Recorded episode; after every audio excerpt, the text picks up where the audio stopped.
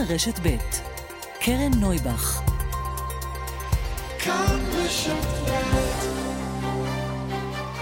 סדר יום עם קרן נויבך, תוכנית אקטואליה אחרת.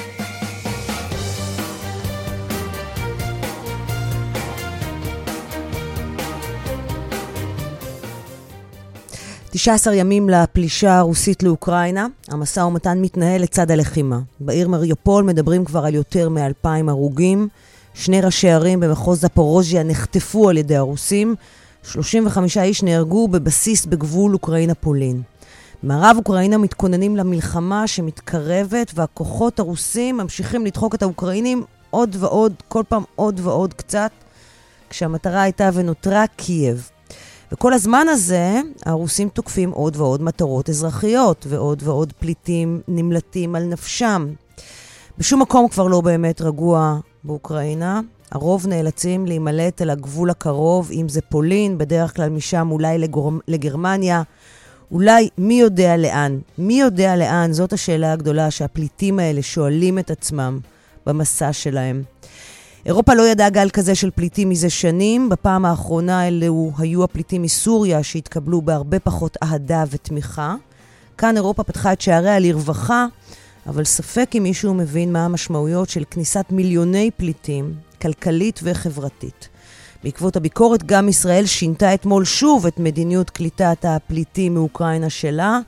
נהיה הבוקר באוקראינה, רומניה, ישראל, עם זוויות שונות של הסיפור הזה. נדבר בין השאר עם אדרי רזניקוב, ישראלי שהתגייס מרצונו לשירות מילואים בצבא האוקראיני, עם יאנה לוינזון שהגיעה סוף סוף לארץ עם בעלה ושתי בנותיה אחרי מסע מפרך מקייב, שהיו רגעים שלא היה ברור איך ייגמר. נדבר גם עם שגריר ישראל ברומניה, אחרי ביקור עם שר החוץ יאיר לפיד בגבול בין רומניה לאוקראינה. וגם על אחד הצדדים היותר מכוערים של המלחמה הזו, ניצול נשים למטרות סחר בבני אדם וזנות. נדבר עם עורכת הדין והעובדת הסוציאלית, נועה רוטמן. וגם, ב-11 נביא כאן רעיון נרחב ונאמר סוער למדי, עם מפכ"ל המשטרה לשעבר, רוני אלשיך. וזה בעקבות הפרסום הבוקר בכלכליסט. כלכלית מפרסם הבוקר שהעיתון העביר לצוות מררי מידע נרחב בנוגע לשימוש שעשתה משטרת ישראל בתוכנות ריגול התקפיות, ושמקורות התחקיר עצמם הציעו לצוות מררי לספק הבהרות לתחקיר. אבל צוות מררי לא לקח את המידע הזה, ולא דיבר איתם. כאמור, קיימנו ראיון נרחב עם מפכ"ל משטרת ישראל לשעבר רוני אלשיך, גם על הפרסום הזה, וגם על שאלות נוספות שעולות מפרסום כלכליסט, ושאלות נוספות שעולות בעקבות הקדנציה שלו כמפכ"ל משטרת ישראל. כל זאת ועוד ככל שיותיר לנו הזמן. העורכת מרית אושה מיטרני, בהפקה שירלי וייל, ליהי לאופר, הדס בארי ומור גורן, על הביצוע הטכני אמיר שמואלי. אנחנו מתחילים.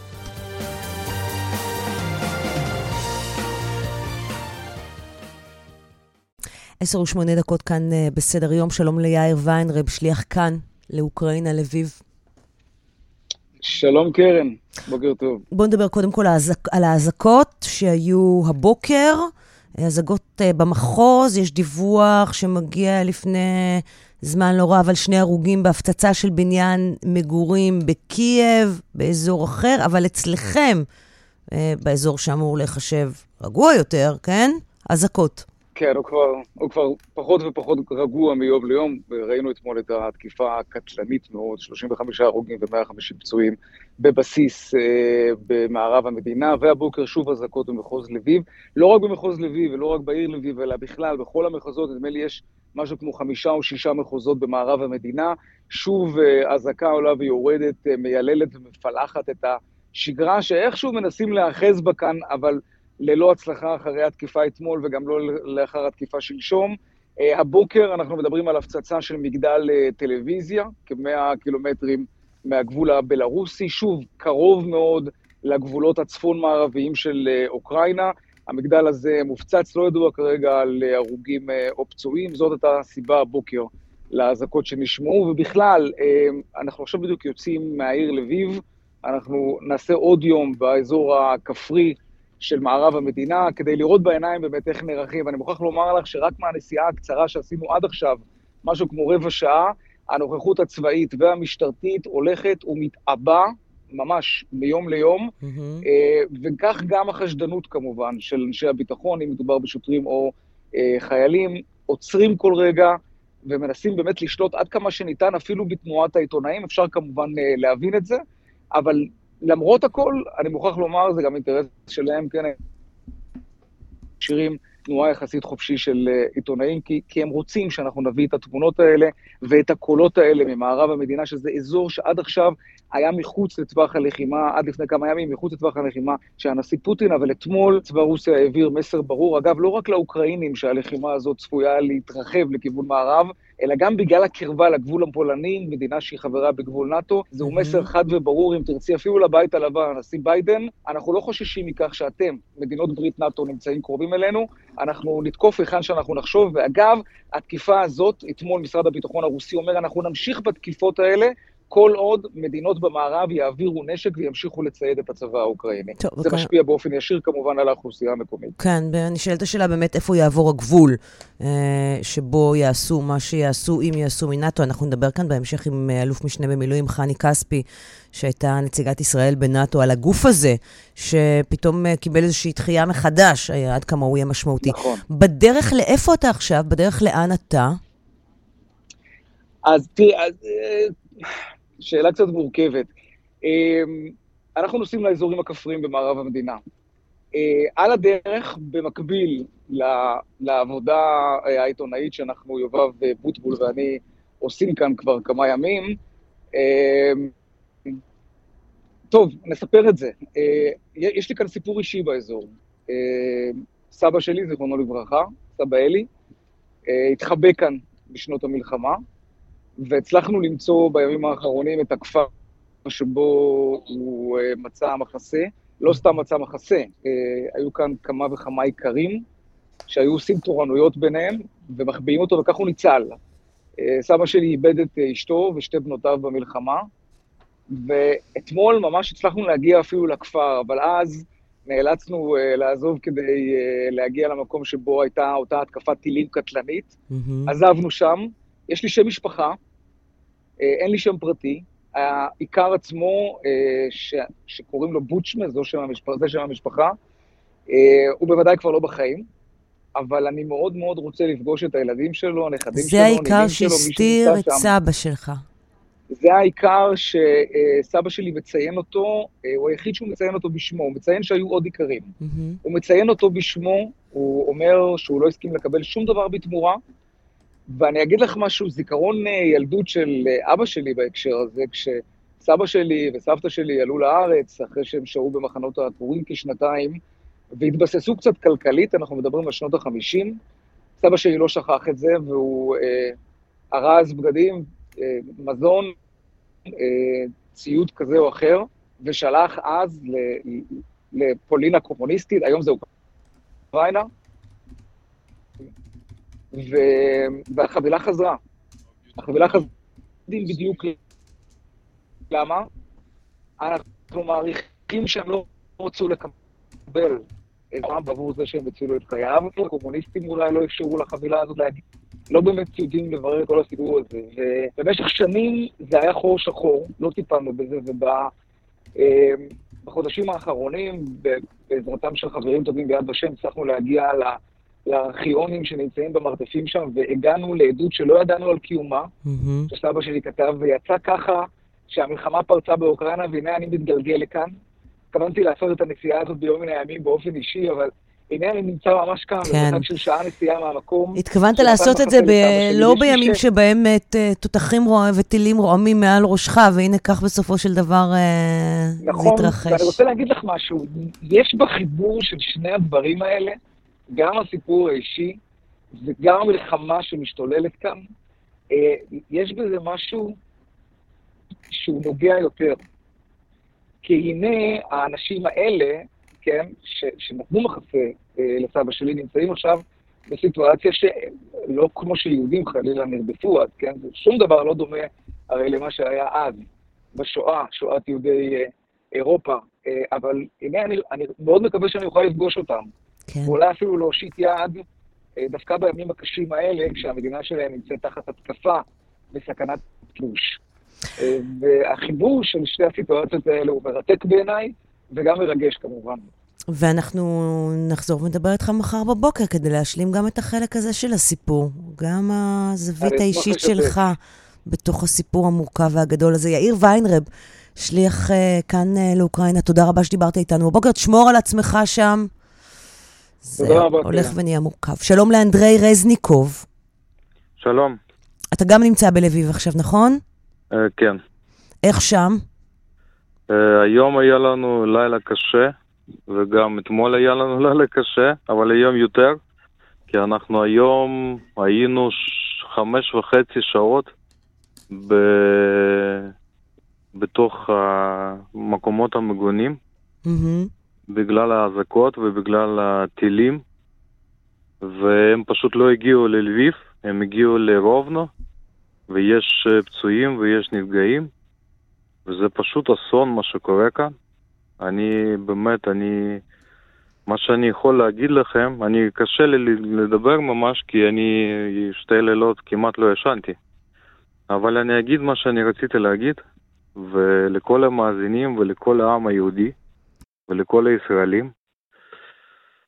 אני גם כן ישראלי, ואני פה ממש עוזר.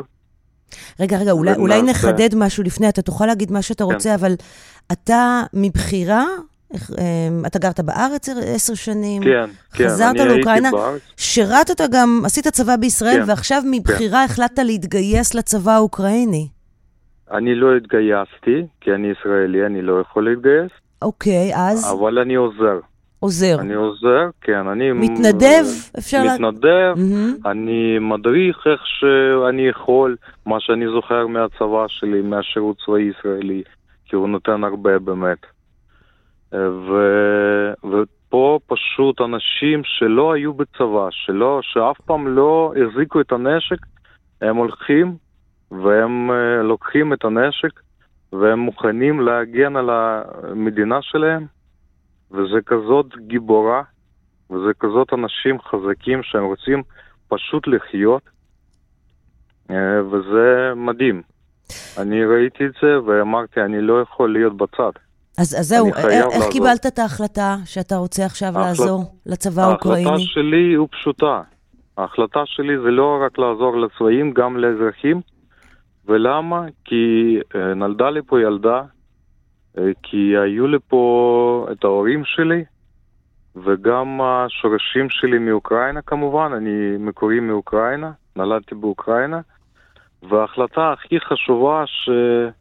נו, שקיבלתי אותה באחרונה והצטרפתי, זה החלטה שאני פשוט לא יכול לראות איך הצבא השנייה בחוזק בעולם פשוט מפרקת את האנשים.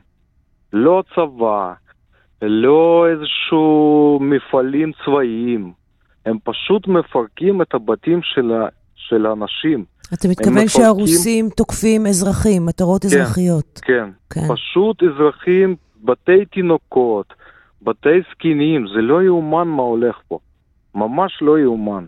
אני בחיים לא ראיתי כזה דבר, ובחיים לא שמעתי על זה. רק כשהתגייסתי בצבא ישראל, אז אני זוכר ולא אשכח. המקום אחד שאני הזכרתי אותו לכל החיים, זה שהיה לנו טקס הצבעה, ולפני זה היינו במקום אה, לזיכרון, לשואה. ביד ושם. יד ושם. כן. וזה באמת כמעט אותו הרגשה, כמו שאני מרגיש עכשיו. זה כזה כאב גדול. תיארת לא לעצמך יומן. אי פעם שהצבא הרוסי יתקוף לא. ככה מטרות אוקראיניות? לא, בחיים לא. בחיים לא, כי זה, כי זה שורשית אותו עם. זה תמיד היו השכנים, אבל השנים האחרונות, אה, משנות 2014, אה, אני אגיד ככה, mm-hmm. זה התחיל להיות איזשהו טירוף. פשוט לא יודע מה הולך שם בראשים של, ה... של המדינה הרוסית, אבל מה שהם עושים זה לא יאומן. אה, ואתם, ואנחנו, ישראלים, לא אתם, גם אני, אנחנו ישראלים יודעים מה זה להיות תחת הרקטות. אנחנו יודעים מה זה לדאוג לילדים שלנו. מה אתה מלמד את ה... אתה אמרת שאתה מלמד, שאתה מדריך את החיילים האוקראינים. כן, נו, מה ב... אתה מלמד אותם? ב... במדריכות אני מתדריך את האנשים שלא היו בצבא, כמובן. חיילים הם מתדריכים בצבא האוקראינית עם המדריכים שלהם. אני עוזר למי שבכלל לא החזיק את הנשק בחיים שלו אף פעם. Mm-hmm. אז אני פשוט אה, אומר להם איך, וביטחון ואיזשהו פעילויות פשוטות, איך עושים, ואז הם ממשיכים עם המדריכים המקצוענים. אני לא, לא אומר שאני מקצוען כזה, ואני לא, לא כזה לוחם, אבל מה שאני יכול. וגם אנחנו עוזרים עם, ה, עם הבגדים, וגם כי חסר לפעמים, וגם הדברים האחרים, וגם אנשים שבאים. את לא מאמינה כמה אנשים באים, באים ללביב בזמן האחרון. מכל האוקראינה באים, באים פשוט כמויות של אנשים, אני לא יודע, אה, עשרות אלפים כל יום. והם, והם צריכים איפשהו לחיות. ודואגים להם, אבל זה לא מספיק, אז צריך גם לחפש דירות, לחפש אה, עמותות שידאגו. וזה תמיד עבודה וזה הרבה עבודה. לא עובר, לך, לא עובר לך בראש לקום וללכת משם. לא, אני לא מוכן. אני יודע שאוקראינה תנצח, אבל המחיר הוא יכול להיות מאוד מאוד יקר. אם אנחנו כולם לא יעזור לעצור את הפוטין ולסגור את השמיים. זה הברירה הכי, הכי פשוטה שאנחנו חייבים לעשות, אחרת זה יימשך. זה לא ייגמר באוקראינה. ומבחינתך המערב, נאט"ו, עושים מספיק? אני חושב שלא. אני חושב שלא. אנחנו באמת, כולם פה רואים מה שעושים את המדינות האחרות, וכולם פה באמת, באמת אומרים הרבה תודה לכולם, גם לישראלים. אני מכיר הרבה אנשים שבישראל אוספים את הבגדים, אוספים את הדברים, mm-hmm. שולחים, עוזרים, עושים... אה, אה, כל מיני אה, הצגות גם כן בתוך תל אביב ורמת גן, וראיתי את זה, ואני יודע את זה, ואנחנו כולם פה יודעים את זה. אבל נאט"ו, אני חושב, לא מבינה איפה היא נמצאת. פשוט לא מבינים מה הולך פה ומה יקרה הלאה. אנדרי רזניקוב, uh, תודה רבה שדיברת איתנו הבוקר. כאמור, uh, נמצא בלביב, uh, מסייע לצבא אוקראינה. אה, תודה רבה לך. תהיו בריאים, תודה. תודה, תשמור על עצמך, ואנחנו עוברים אה, מכאן לחני כספי. שלום חני כספי, אלוף משנה במילואים. חני כספי, לשעבר נציגת ישראל בנאט"ו, היום מרצה. אה, בוקר טוב. נאט"ו לא עושה מספיק. זהו. אומר, אומר אנדרי, הוא כמובן לא היחיד שאומר את זה, הקולות הרשמיים מאוקראינה הרבה יותר בוטים וחריפים, גם כלפי ישראל, אבל נעזוב רגע את ישראל. נאט"ו צריכה לעשות יותר? נאט"ו יכולה לעשות יותר?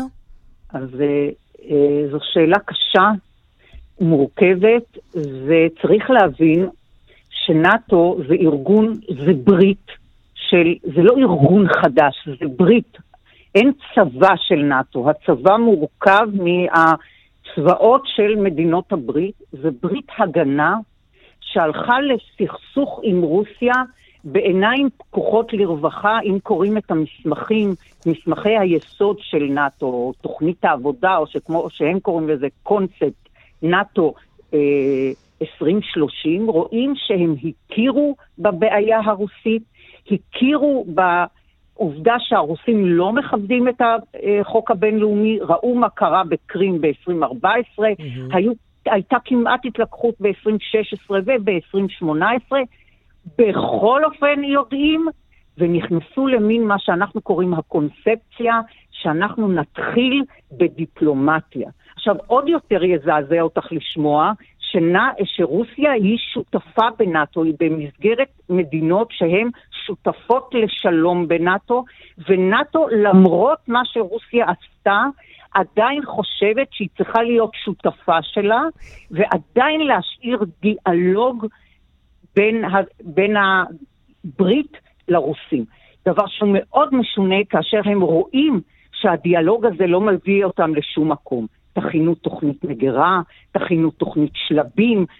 לא מספיק להגיד, יש לנו פתאום אויב שאנחנו לא יודעים מאיפה זה בא לנו, כי באמת נאט"ו לא מבין. זאת שותפה של נאט"ו. נאט"ו מעולם לא רוצה לתקוף את רוסיה, אדרבה, באותו קונספט אסטרטגי היא כותבת. אין לנו ריב עם העם הרוסי. מעשיו הם בתגובה לאלה של מעשיה של נאט"ו, כביכול הם בתגובה לאלה של ממשלת רוסיה הנוכחית, אני מצטטת. אבל, ובכל אבל, אופן היא אבל, הולכת אבל, לסכסוך אבל, אבל הנה הם רואים, בתרמיל ריק. הם רואים מה קורה עכשיו, אוקיי? קודם כל, אוקיי. תוקפנות רוסית שאין לא, צורך אה, לפרט ולהסביר, אנחנו רואים אותה כבר 19 יום, מדובר בתוקפנות רוסית לכל דבר ועניין. עכשיו ההתקפות האלה על הגבול, את יודעת, הבסיס הזה על הגבול עם פולין וכך הלאה. איפה הגבול של נאט"ו? האם את רואה שלב מסוים שבו נאט"ו תעשה יותר, או שלא, שהם ימשיכו לתת לאוקראינים להילחם לבד ולספק להם נשק, שזה כן הם עושים. אז אני אגיד לך ככה, בנושא נאט"ו אני מאוד סקפטית. נאט"ו כבר נעשתה ברית ענקית עם 30 מדינות וצריך לקבל החלטה בקונסנזוס. זאת אומרת, 30 מדינות צריכות להחליט. נאט"ו הולכת על חבל דק. פירוש הדבר שאם נאט"ו נכנסת, זה לא נאט"ו, זה מלחמת עולם, כי נאט"ו זה אירופה פלוס ארצות הברית וקנדה. זה אומר שיש לנו מלחמת עולם. האם זה נכון? האם זה נבון? האם אי אפשר למנוע את זה?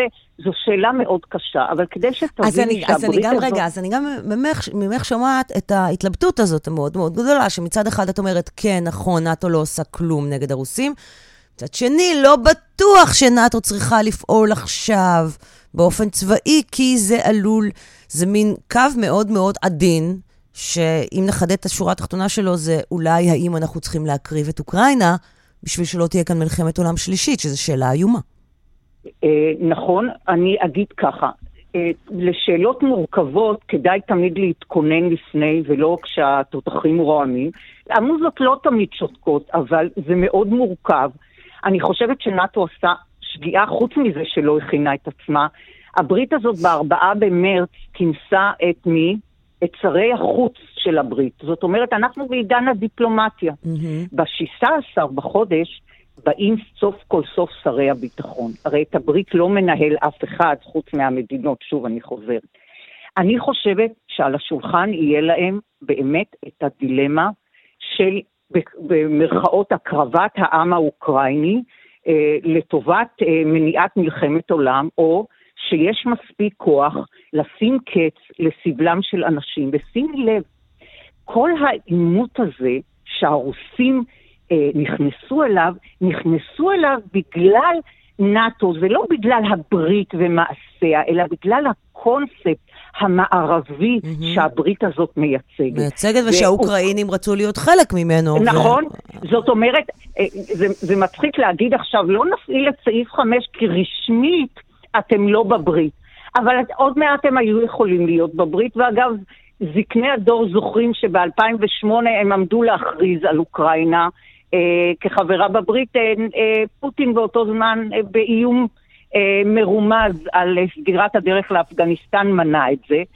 זאת אומרת, אז מה, אז מזכירים אותה אה, לכלום? זאת אומרת, הדילמה של נאט"ו היא מאוד מורכבת, היא נעשית תחת אש, היא נעשית תחת אילוצים, וממש חבל, אבל אני מקווה שהם יתעשתו. אני יכולה להגיד לך מה אני רואה מחבריי בלינקדאין שכותבים פוסטים. Mm-hmm. אה, אה, למשל, אה, קצין הולנדי שהיה פה נספח אה, הולנד בישראל, כתב שבעבר בנאט"ו הם, היו להם אה, כל הזמן מלחמות פנימיות, שבמיוחד מדינות חלשות הם קראו להם free riders, כאילו הנוסעים אה, mm-hmm. בחינם, כן. וכאילו המדינות העשירות יותר, ו, ועכשיו, אחרי מה שפוטין עשה, אנחנו עומדים להתאחד, ואנחנו עומדים לקבל החלטות קשות, ואנחנו עומדים להתחזק. אז יכול להיות אז... שדווקא האירוע הזה זה האירוע שיחיה את נאט"ו. Uh, אני חושבת שכן, ואמר okay. אוקיי. את זה מישהו גדול, uh, עמוס גלעד, הוא אמר שאני לא יודע מה ההצלחות של פוטין, הוא אמר, אבל לפחות גבייה בשם נאט"ו הצליח להחיות. Okay. אוקיי. אני מקווה בשביל העולם החופשי, שהברית הזאת, שיש לה פלטפורמה עצומה, שהיא כוללת 30 מדינות, שהערכים שלה הם הערכים שלנו, של כולנו, שאנחנו רוצים לתמוך בהם, פשוט תתעשת ותמצא דרך אה, לפתור את הסכסוך הזה בצורה כזאת שלא יינתן גם פרס לפוטין על הכוח כן, שלו, כן? אוקיי. כי ברגע שהוא מנע מאוקראינה, יש כאלה שאומרים שלא תהיה בנאטו. מה זה נורא? זה נורא כי זה אומר שמדינה שהיא במשפחת האומות לא יכולה לעשות מה שהיא רוצה, כי יש לה שכן שמסרב לזה. חני שזה כספי. גם תוצאה לא טובה. אלוף משנה נקווה במילואים. לתוצאות טובות. חני כספי, לשעבר נציגת ישראל בנאטו, כיום מרצה, תודה רבה לך על הדברים האלה. תודה. תודה. פרסומות. ותכף נחזור. 10.34 כאן אה, בסדר יום, שלום ליאנה לוינסון. שלום, בוקר טוב. מה שלומך? יותר טוב. איפה את עכשיו? בארץ, זה כבר, זאת הכותרת בעצם, כן. שהגעתם לארץ. אנחנו דיברנו כאן פעם האחרונה, הייתם על הגבול, נכון? עוד לא נכון. חציתם אפילו את הגבול מאוקראינה החוצה. נכון, היינו בצ'רנוביץ. הייתם בצ'רנוביץ', שם ממש הגעתם ללילה אחרי מסע מפרך. מה קרה מאז? ספרי לנו. היינו חמישה ימים אה, בצ'רנוביץ, קהילת אה, חב"ד המקומית אה, קיבלה אותנו ברוחב לב ועזרה לנו עם מקום לינה ואוכל חם. וחיכינו להזדמנות לצאת. זה קרה בין רגע, קיבלנו הודעה שאנחנו מיד צריכים להגיע לגבול. היה לנו 20 דקות אולי אה, לארוז את הכל ולהגיע לשם. עברנו בשלום את הגבול, וכשהגענו למולדובה הבנו שכל כך היינו עסוקים בלצאת, שלא תכננו מה נעשה ברגע שנצא. מהמם. אבל אה, שגרירות מולדובה, שגרירות ישראל במולדובה שוב עזרו לנו מאוד, והצלחנו להתמקם שם, ויום למחרת אה, בטיסת חילוץ להגיע לארץ. כשמגיעים ממולדובה, מה רואים? שמענו הרבה על מעבר הגבול הזה בימים האחרונים. תתארי לנו, מה רואים? היינו במעבר אה, גבול מאוד קטן, מהמם. מעבר אה, גבול רק אה, לרכבים. במזל עברנו אותו מהר, זה גם היה בלילה. ברגע שעוברים את הגבול יש אה, ישר אה, אוהל עם מתנדבים מקומיים שמגישים אה, שתייה חמה ואוכל ויוגורט לילדים ועוזרים אה, בלמצוא מקום לינה. הציעו לנו להתמקם בכפר הקרוב, יש שם כנסייה שאנשים פשוט ישנים שם באולם הראשי, השירותים בחוץ. שוב, בזכות השגרירות הצלחנו למצוא אופציה יותר טובה. ואתה נוסע במולדובה, ואתה רואה רק מכוניות עם אה, לוחיות אה, רישוי של אה, אוקראינה. כל כך הרבה אנשים שנמלטו. מפחיד, כל האירוע הזה היה, נכון? כמה מאוד. זמן בעצם הייתם בדרך? יצאתם שבוע. מקייב? שבוע. שבוע לקח לכם לצאת. אפילו יותר, אפילו יותר. כן. כן. שבוע שאנחנו עם אותם הבגדים, שבוע שאנחנו לא ישנים. עדיין בלילה מכל אה, רעש אנחנו קופצים, הילדים אה, קופצים, עדיין אה, יש חוסר ודאות מוחלט, חוסר אונים. להגיע לארץ, להתחיל מקו, הכל מאפס, זו חתיכת מסע בפני עצמו. יש לכם משפחה כאן, כלומר, זה, זה לא שאין לאן להגיע, ועדיין את אומרת, זה נורא מפחיד. כן. מאוד uh, מפחיד. Uh, ברגע שמתקדמים בחיים, תמיד יש דברים uh, שעוברים איתך, ופתאום כשתולשים אותך מהבית שלך, מהמציאות, ואומנם אתה מגיע לישראל, ש, שזה הבית, שזה הלב, ו, ויש פה משפחה מצומצמת, אבל אתה מגיע ללא כלום, עם זוג אחד של נעליים, עם מסרק בודד, וצריך להתחיל הכל מחדש, כמעט וכל הכסף אזל. הבירוקרטיה הישראלית, שזה נושא בפני עצמו. אנחנו מאוד מנסים להשיג אישור עבודה בשביל בעלי שהוא אזרח אה, אוקראיני, על מנת שנוכל להרוויח את הכסף שלנו בכבוד, מהמם. להמשיך להרוויח. כן. זה הכל אה, נורא מאתגר. יש מחשבות כבר על החזרה, או שזה משהו שאפילו לא עובר בראש? כל הזמן. כל הזמן, כי זה חיים אה, שלמים שבנינו יחד שם בקייב. אבל אה, אם בימים האחרונים לא היה לי זמן להיכנס ולקרוא מה קורה שם, אז אתמול כשסוף סוף ישבתי והתחלתי לקרוא מה המצב באוקראינה ולדבר עם חברים, אז אה, זה קשה, כי התקוות לאט לאט דועכות שמשהו יסתדר בקרוב.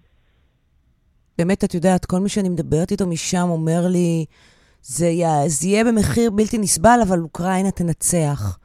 ואני שומעת אצלך קצת אה, חוסר אמון בזה אולי. אולי את חושבת כבר נראה לך שזה בלתי אפשרי. אני מאמינה שאוקראינה תנצח, ואני מאמינה שבשלב כלשהו תהיה איזושהי התערבות, או יגיעו לאיזשהו הסדר. אבל מתי זה יקרה? ו- ולאיזו עיר נגיע? כי כרגע קייב אה, מבוצרת, חרקוב כמעט מחקו את העיר לחלוטין, זו עיר שגרתי בה, שלמדתי בה באוניברסיטה. לאן גם נגיע? גם אם יהיה לאן לחזור, כן. לאן בדיוק. כן, אוקראינה כבר לא תהיה מה שהיא הייתה. יאנה לוינזון, אה, תודה שדיברת איתנו. טוב לדבר איתך מהארץ. אני מאחלת לכם ש... שיהיה קל כמה שאפשר, למרות שזה הולך להיות מסובך ומורכב, אני יודעת, ואנחנו נמשיך ללוות אתכם, אם, אם זה בסדר מבחינתכם. כן, אנחנו נשמח. תודה רבה. זה מסע בפני עצמו. כן, בדיוק. אתם מתחילים, אתם עכשיו מתחילים מסע, כן, מסע נוסף. לא פחות כן. מורכב במובנים מסוימים. תודה רבה נכון. שדיברת איתנו. תודה לכם, יום טוב. אה, ושלום לדוד קריספיל. שלום, בוקר טוב. אה, אתה מפקד משלחת איחוד הצלה אה, למולדובה בגבול אוקראינה. יאנה עברה. כנראה באחד האוהלים שלכם במעבר שלה מאוקראינה לישראל. כמה זמן אתם כבר שם? טוב, אז אנחנו, אני יצאתי ממש יום וחצי אחרי קצת המלחמה, מוצאי שבת אה, ביום חמישי התחילה המלחמה, במוצאי שבת כבר יצאנו עם צוות חלוץ אה, ראשון של 12 אה, אנשים, mm-hmm. כדי להעריך את המצב, לתת את הסיוע הראשוני. בהגעתנו חברנו כאן גם לקהילה היהודית, גם ביצענו סיור במרכזי הפליטים בקישינב, והגענו למעברי הגבול עצמם, בדגש על שתי מעברים מרכזיים. והבנו את התמונה, ראינו פליטים שהולכים ממש שעות ארוכות בשלג ילדים אה, בני שלוש שעוזרים להורים שלהם לסחוב ציוד ברגל במעברי הגבול, אה, והבנו אה, שצריך כאן אה, סיוע נוסף משמעותי, אה, ובעקבות זה הוצאנו אה, מטוס נוסף מישראל עם עוד אה, 40 חברי משלחת, והתחלנו במבצע של אה, טיסות חילוץ החל מיום חמישי לפני כשבוע. ומאז ועד היום אנחנו כבר אחרי שבע טיסות חילוץ כשבכל טיסה קרוב ל-150 מחולצים שזכאים להיכנס לישראל. אז זהו, אז מי שעולה על הטיסות זה רק יהודים זכאי שבות, או גם כאלה שבאים ואומרים לך, אמ, יש לי משפחה, יש לי הזמנה, מחכים לי בארץ? איך מחליטים? אז, אז באמת אנחנו, אנחנו הבנו שיש כאן מורכבות לא פשוטה, כי לא כל אחד שעולה למטוס יכול בסוף להיכנס לישראל, אה, ואנחנו בקשר צמוד כאן עם נציגי הקונסוליה של משרד החוץ, אני בקשר עם נציגי משרד הקליטה, mm-hmm. נציגי הסוכנות, ובעצם ביררנו מה התנאים לכניסה לישראל, החל מ... אני מדבר על לפני שבועיים כשהתחלנו עם זה, ועוד המידע לא היה ברור לחלוטין, אה, וכמובן, הצוות שלנו כאן, הקמנו כאן חמ"ל הטסות שמבוסס על סטודנטים ישראלים שלומדים רפואה במולדובה, באמת חבר'ה מדהימים שפשוט התגייסו לעזור לנו להרים את הדבר הזה, אה, ואנחנו מבצעים גם רישום וגם בדיקה פרטנית על כל אחד שרוצה לעלות לטיסה, האם הוא באמת יכול בסופו של דבר להיכנס לישראל, מה, ומי שאנחנו יודעים מקום, שהוא... יש מקומות שאתה אומר לאנשים, סליחה, אתה לא יכול לעלות על המטוס, אני מצטער? נכון. אנחנו עובדים לפי ההנחיות של משרד החוץ, לפי ההנחיות של הקונסולים אה, שאנחנו עובדים מולם כאן במולדובה, ולפי ההנחיות שלהם אנחנו אה, אה, מבצעים את הסינון הזה ואת הבדיקה, או שזה דרכון ישראלי, או שיש קרבה ראשונה לאזרח ישראלי, והיום, אתמול, נכנסו הנחיות חדשות של משרד הפנים, ואנחנו כמובן מתאימים את עצמנו להנחיות של מדינת ישראל. אנחנו מסייעים בטיסות עצמם, אבל כמובן לא רוצים להגיע למצב שמישהו יגיע לישראל ולא יוכל להיכנס. ולכן אה, בעצם אנחנו עובדים לפי אותן הנחיות. אה, בנוסף, אנחנו עושים כאן עוד מגוון אה, פעילויות שמסייעות לפליטים, רגע, רגע, ועוד לפני כן, ואין לך מקומות כן. שאתה אומר לעצמך, איך אני יכול לקבל את ההחלטה הזאת אם אני לא אכניס את האנשים האלה, אין לי מושג לאן הם ילכו. אני יכול, אני יכול להגיד לך שההחלטה מאוד לא פשוטה, למרות שאנחנו מבינים שיש אנשים מסוימים שלפי ההגדרות שאמרו לנו אסור להכניס אותם, ובעצם אנחנו לא יודעים אם הם יקבלו את האישור כניסה, ולכן גם כאן אנחנו פועלים פה בקשר צמוד עם נציגי הקונסוליה, נציגי נתיב, ויש מקרים שאנחנו ממש הולכים בעצמנו צריך להבין שיש כאן אנשים שלא יכולים לעמוד בתור פה בקונסוליה ובנתיב, ואנחנו הולכים בעצמנו עם המסמכים שלהם, או לוקחים אותם בליווי של מתנדבים שלנו לקונסוליה, כדי לסייע להם לקבל את אותם אישורים, או תעודות מעבר, או ויזות, כל אחד לפי העניין שלו. אה, אז גם את זה אנחנו עושים כאן, ממש אה, החבר'ה פה, מתנדבים שלנו והסטודנטים נלחמים על כל אחד אה, כדי שיוכל לעלות לטיסה ולהגיע לישראל. יש מקרים של ילדים שמגיעים לבד? אתמול היה לנו, ממש אתמול היה לנו מקרה כזה של ילד אה, בן עשר, אה, סיפור אה, מזעזע שההורים שלו, שאחותו נמצאת בישראל, וההורים, המשפחה נמצאת באוקראינה, והוא פשוט נגרר לבד בדרכים. ילד בן עשר לבד. ילד בן עשר לבד. אה, פשוט אה, הגיע אלינו פה לקישינב באחד האוטובוסים, ופשוט אה, אחד המתנדבים שלנו אימץ אותו אליו ונצמד אליו גם בשירות שלו כאן, גם בדאגה לכל המסמכים ובליווי שלו לטיסה, עד שהעברנו אותו לקרובי המשפחה בישראל, זה המקרה מזעזע. הצוות שלי פה, שהעלו את האנשים למטוס, פשוט כולם, כולם, כולם היו עם דמעות, אף אחד לא נשאר אדיש לדבר הזה. אה, ויש לנו כל יום מקרים כאלו, כל יום מקרים חריגים כאלו, תינוקות שחילצנו מתוך אוקראינה אה, והטסנו לישראל. אה, ממש לפני יומיים הגיעה לכאן יולדת שסייענו לה בדרכים לא דרכים, שלא את כל הפרטים אנחנו יכולים לפרט, להגיע מאודסה עם תינוק בן שלושה ימים. כשהגיע אפילו בלי הציוד המתאים בשביל לדאוג אה, לתינוק הזה, mm-hmm. ואנחנו דאגנו גם להביא ציוד מישראל, וגם מתנדבות שלנו שנמצאות כאן במשלחת והן בעצמן אימהות לילדים, אה, קנו כאן את הציוד, חיכינו לאותה אה, האימא עם התינוקת בגבול, והמתנדבות סייעו לה גם בטיפול אחרי ההימלטות הארוכה שלה מאוקראינה, וגם סייעו לה בליווי ובטיפול הרפואי עד להגעה לישראל, היא אתמול הגיעה לישראל. איפה משכנים את כולם? הרי, אה, אז... הרי זה, זה יש פליטים שמגיעים מכל אוקראינה, כן? אה, מולדובה הפכה להיות, היא מנקזת הרבה מאוד, אה, קישינב היא סוג של מוקד עכשיו של עלייה לרגל של פליטים. איפה נכון. משכנים את כולם? נכון. אז באמת מולדובה נמצאת באיזושהי נקודה אסטרטגית ביחס לגבולות של אוקראינה, והרבה מאוד מגיעים לכאן יהודים ולא יהודים. יש כאן גם מלונות, אנחנו למשל, חברי המשלחת, נמצאים באיזשהו מלון משנות ה-60 או ה-70, שהיה סגור כאן מספר שנים, ופתחו אותו עכשיו רק בשביל לשכן את הפליטים.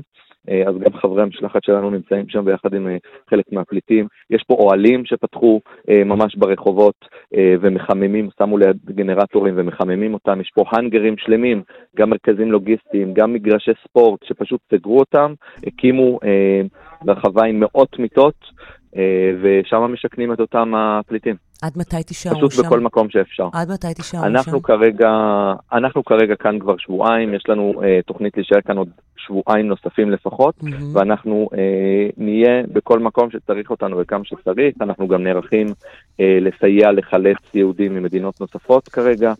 אה, ואנחנו כאן, אתמול הגענו עם צוות נוסף של עוד 30 אה, חברי משלחת כדי לרענן את אותם אנשים שהיו כאן כמעט שבועיים, אה, ובעצם הצוות שאיתי כרגע אה, ימשיך כאן עוד שבועיים נוספים. דוד קריספין, מפקד משלחת איחוד הצלה למולדובה, גבול אוקראינה, תודה רבה שדיברת איתנו הבוקר. תודה לכם, בוקר טוב. בוקר טוב. פרסומות ותכף נחזור. 10.51 כאן אה, בסדר יום, שלום לשרון עידן. שלום קרן. חדשות מחרידות, פעוטה נספתה בשריפה בבניין בפתח תקווה. כן, נכון, אה, פעוטה בת אה, שלוש אה, לצערנו נספתה באותה שריפה שקורית לפני משהו כמו שעה וחצי ברחוב איכילוב בפתח תקווה, בקומה שלישית, קרן בבניין מגורים בין ארבע קומות. השרפה פורצת עדיין לא ברור על איזה רקע, ייתכן מאוד שבגלל הקור אנחנו ראינו ביממה האחרונה עוד שני מקרים דומים של כל מיני תנורי צלילים, אבל עדיין לא ברור האם זה הסיפור. אה, פורצת בתוך אה, אותה אה, דירה באותו בניין, ובסופו של דבר עד שמגיעים מכבי האש וכוחות הכיבוי, שצריך לומר שהגיעו יחסית זריז, היא בעצם מפונית במצב אנוש מהמקום על ידי כוחות של אה, מגן אה, דוד אדום, מועברת לבית החולים שניידר ושם נאלצים לקבוע את מותה. אה, באירוע הזה, קרן, יש עוד ארבעה נפגעים שמצבם בגדול קל עד בינוני, כולל ילדים, אבל לצערנו בסופו של דבר פעוטה בת שלוש מקפחת את חייה במקרה הכל כך קשה הזה, הבוקר בפתח תקווה, בשרפה במרכז העיר, קרן. שרון, תודה. אנחנו אה, תודה. נוסיף פרטים נוספים כשיהיו. אנחנו מדברים הרבה על אה, גבולות ומעברים ופליטים בשעה האחרונה בהקשר של אה, המלחמה, של הפלישה הרוסית לאוקראינה. אומרים שלום עכשיו לעורכת הדין ועובדת הסוציאלית נועה רודמן. שלום, קרן. מנהלת תחום מניעת סחר במטה למאבק בסחר בנשים ובזנות, ואחת התופעות שאנחנו uh, שומעים עליה בימים האחרונים uh, זה ניסיון לנצל את הסיטואציה uh, המאוד קשה שבעיקר פליטות נמצאות בה, ולהציע לנשים מקלט, מקום ללון בו, שבסופו של דבר הופך להיות אה, סוג של סחר ונשים וניצול לזנות. מה אנחנו יודעים על זה? אה, אז באמת הדבר הזה אה, לובש כמה צורות. אה, יש מממש ארגוני פשיעה שאורבים לנשים האלה בגבולות, ועד אורבים וממש חוטפים אותם? פשוט... כן, אה, ממש, אה, את יודעת, הנשים האלה נמצאות במצוקה נוראית לאור המלחמה, לאור המשבר העצום ש, שקורה כרגע, ומחפשות mm-hmm. דרכים לעבור את הגבולות, התורים מאוד ארוכים, יש כל מיני מבריחים למיניהם, אנשים שמציעים, רגע לעזור, רגע זה, רק תני לי את הדרכון שלך, ואני אעזור לך רגע לחצות. ואז אה, זה עניין של שניות, והן כבר נמצאות בשליטה של בן אדם זר שיכול, אה, ששולט בגורל שלהן. Mm-hmm. אז זה, זה צורה אחת של זה, אבל כמו שאת אומרת, יש באמת גם כל מיני הזמנות, בין אם זה של אנשים פרטיים, שכביכול מציעים עזרה לנשים האלה וסיוע, אבל בעצם מצפים בתמורה לשירותי מין. וגם אנחנו רואים הזמנות במרכאות להגיע לזנות ממוסדת ברחבי אירופה, במדינות שבהן יש שם, יש שם זנות שהיא על פי החוק. אז אה, זה גם כן מתוך המצוקה הקשה שהנשים האלה נמצאות והצורך ההישרדותי, אה, מי שככה רואה לנכון אה, ברגע כזה להזמין מישהי לתוך, תעשיית המין, זה בהחלט בעייתי. אתם נמצאים בקשר עם קולגות שלכם באירופה ש... שיכולות להעיד על מה שקורה, והאם יש התמודדות של המשטרה, או שזה מסוג הדברים שאת יודעת, אף אחד לא באמת מתעסק איתם ברגע הזה? אז אנחנו בקשר גם עם פעילות בתוך אוקראינה וגם עם אה, אנשים שנמצאים במשלחות ונמצאים בגבולות. אנחנו יודעים שהתופעות האלה קיימות, שיש לזה הרבה ערנות. כרגע הרבה מה, אה, מהעשייה שנעשית היא להפיץ מידע לנשים עצמן, כדי שידעו להיות ערניות, ידעו לשים לב, ידעו מפני מה להיזהר, אה, וינסו להימנע מהמלכודות האלה. אז זה באמת, מה כתוב? זה מין פליירים כאלה שראיתי שגם מפיצים, נכון? לגמרי. שמה אז, כתוב אז בהם? יש... כתוב בהם אה, כל מיני באמת אה, סימנים אה, שאמורים להעלות חשד. אם זה מישהו שמבקש ממך את הדרכון, כרטיס האשראי, מסמך מזהה אחר, אה, ובאמצעות זה יכול להשיג שליטה.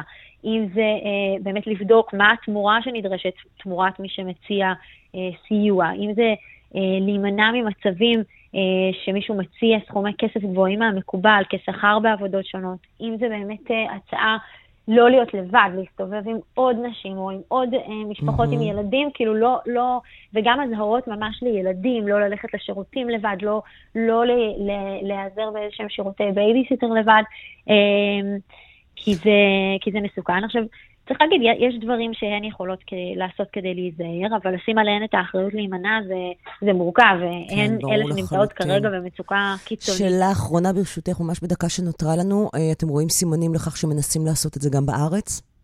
אנחנו רואים בארץ גם uh, כבר מודעות של, uh, של כל מיני גברים שמציעים, אני מוכן לארח, אני אשמח לארח, ו... וזה ברור מה, מה התמורה אה, מתוך המודעות. עוד מוקדם להגיד איך הקליטה אה, תיעשה כאן אה, לפליטות שיגיעו, אבל צריך להגיד, יש כאן אחריות מאוד מאוד גדולה, גם של המדינה וגם שלנו כחברה, לקלוט את האנשים האלה בצורה שמצמצמת את הפגיעות שלהם. ואיך עושים את זה? עושים את זה באמצעות מתן נגישות לשירותי בריאות, לשירותי רווחה, אשרות עבודה. מי כן. שתגיע כן. לכאן ותהיה במצב של הישרדות, היא בסיכון מאוד מוגבר ליפול קורבן, לסחר בבני אדם ולניצול מיני. אה, זה, זה פשוט ככה, ואנחנו מכירות את זה מאוכלוסיות שכבר נמצאות כאן, מאוכלוסיות של פליטות כן. ממדינות אחרות. עורכת הדין אה, ועובדת סוציאלית נועה רודמן, מנהלת אה, תחום אה, מניעת סחר ומטה למאבק בסחר בנשים ובזנות, תודה רבה שדיברת איתנו תודה, הבוקר. קרן. תודה. תודה רבה. אה, אנחנו מסיימים את השעה הראשונה של סדר יום, ומיד אחרי חדשות השעה 11, רעיון נרחב, ויש לומר סוער למדי, עם מפכ"ל המשטרה לשעבר רוני אלשיך. פרסומות חדשות וחוזרים. כאן רשת ב' קרן נויבך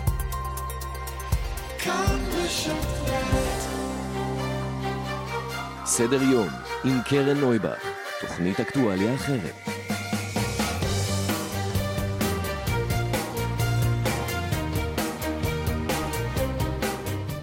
בוקר טוב, 11 ו-5 דקות, שעה שנייה של סדר יום, יום שני בשבוע. מיד נביא כאן ראיון נרחב עם מי שהיה מפכ"ל משטרת ישראל, רוני אלשיך, שבו הוא uh, מגיב לפרק ה... נקרא לזה? האחרון בתחקיר כל, כלכליסט, או אם תרצו, לתשובת כלכליסט לדוח uh, עמית מררי, שמתפרסם הבוקר uh, בעיתון. הגרסה העיקרית כאן של כלכליסט הם שהם העבירו לצוות מררי שלל מידעים כאלו ואחרים שהיו אמורים לסייע להם בחקירת הטענות של תחקיר כלכליסט, אבל צוות מררי לא רצה להשתמש בהם. Uh, כאמור, מיד ראיון נרחב עם מפכ"ל המשטרה לשעבר רוני אלשיך, ובו הוא מתייחס גם לסיפור רוני ריטמן וצדיק, וממשיך להגן על עצמו. יהיה כאן גם ראש מערכת החדשות של כלכליסט, רועי ברגמן, שיגיב על המתקפות של אלשיך, וגם ראיון עם שגריר ישראל ברומניה, דוד סרנגה, איש שמדלג במשולש הגבולות בימים האחרונים, והיה שם גם במפגש אתמול עם uh, שר החוץ uh, יאיר לפיד, נדבר גם איתו. כל זאת, אם יתיר לנו הזמן, דברים נוספים, שעה דחוסה ומאוד מעניינת מיד. הראיון עם מפכ"ל המשטרה, רוני אלשיך.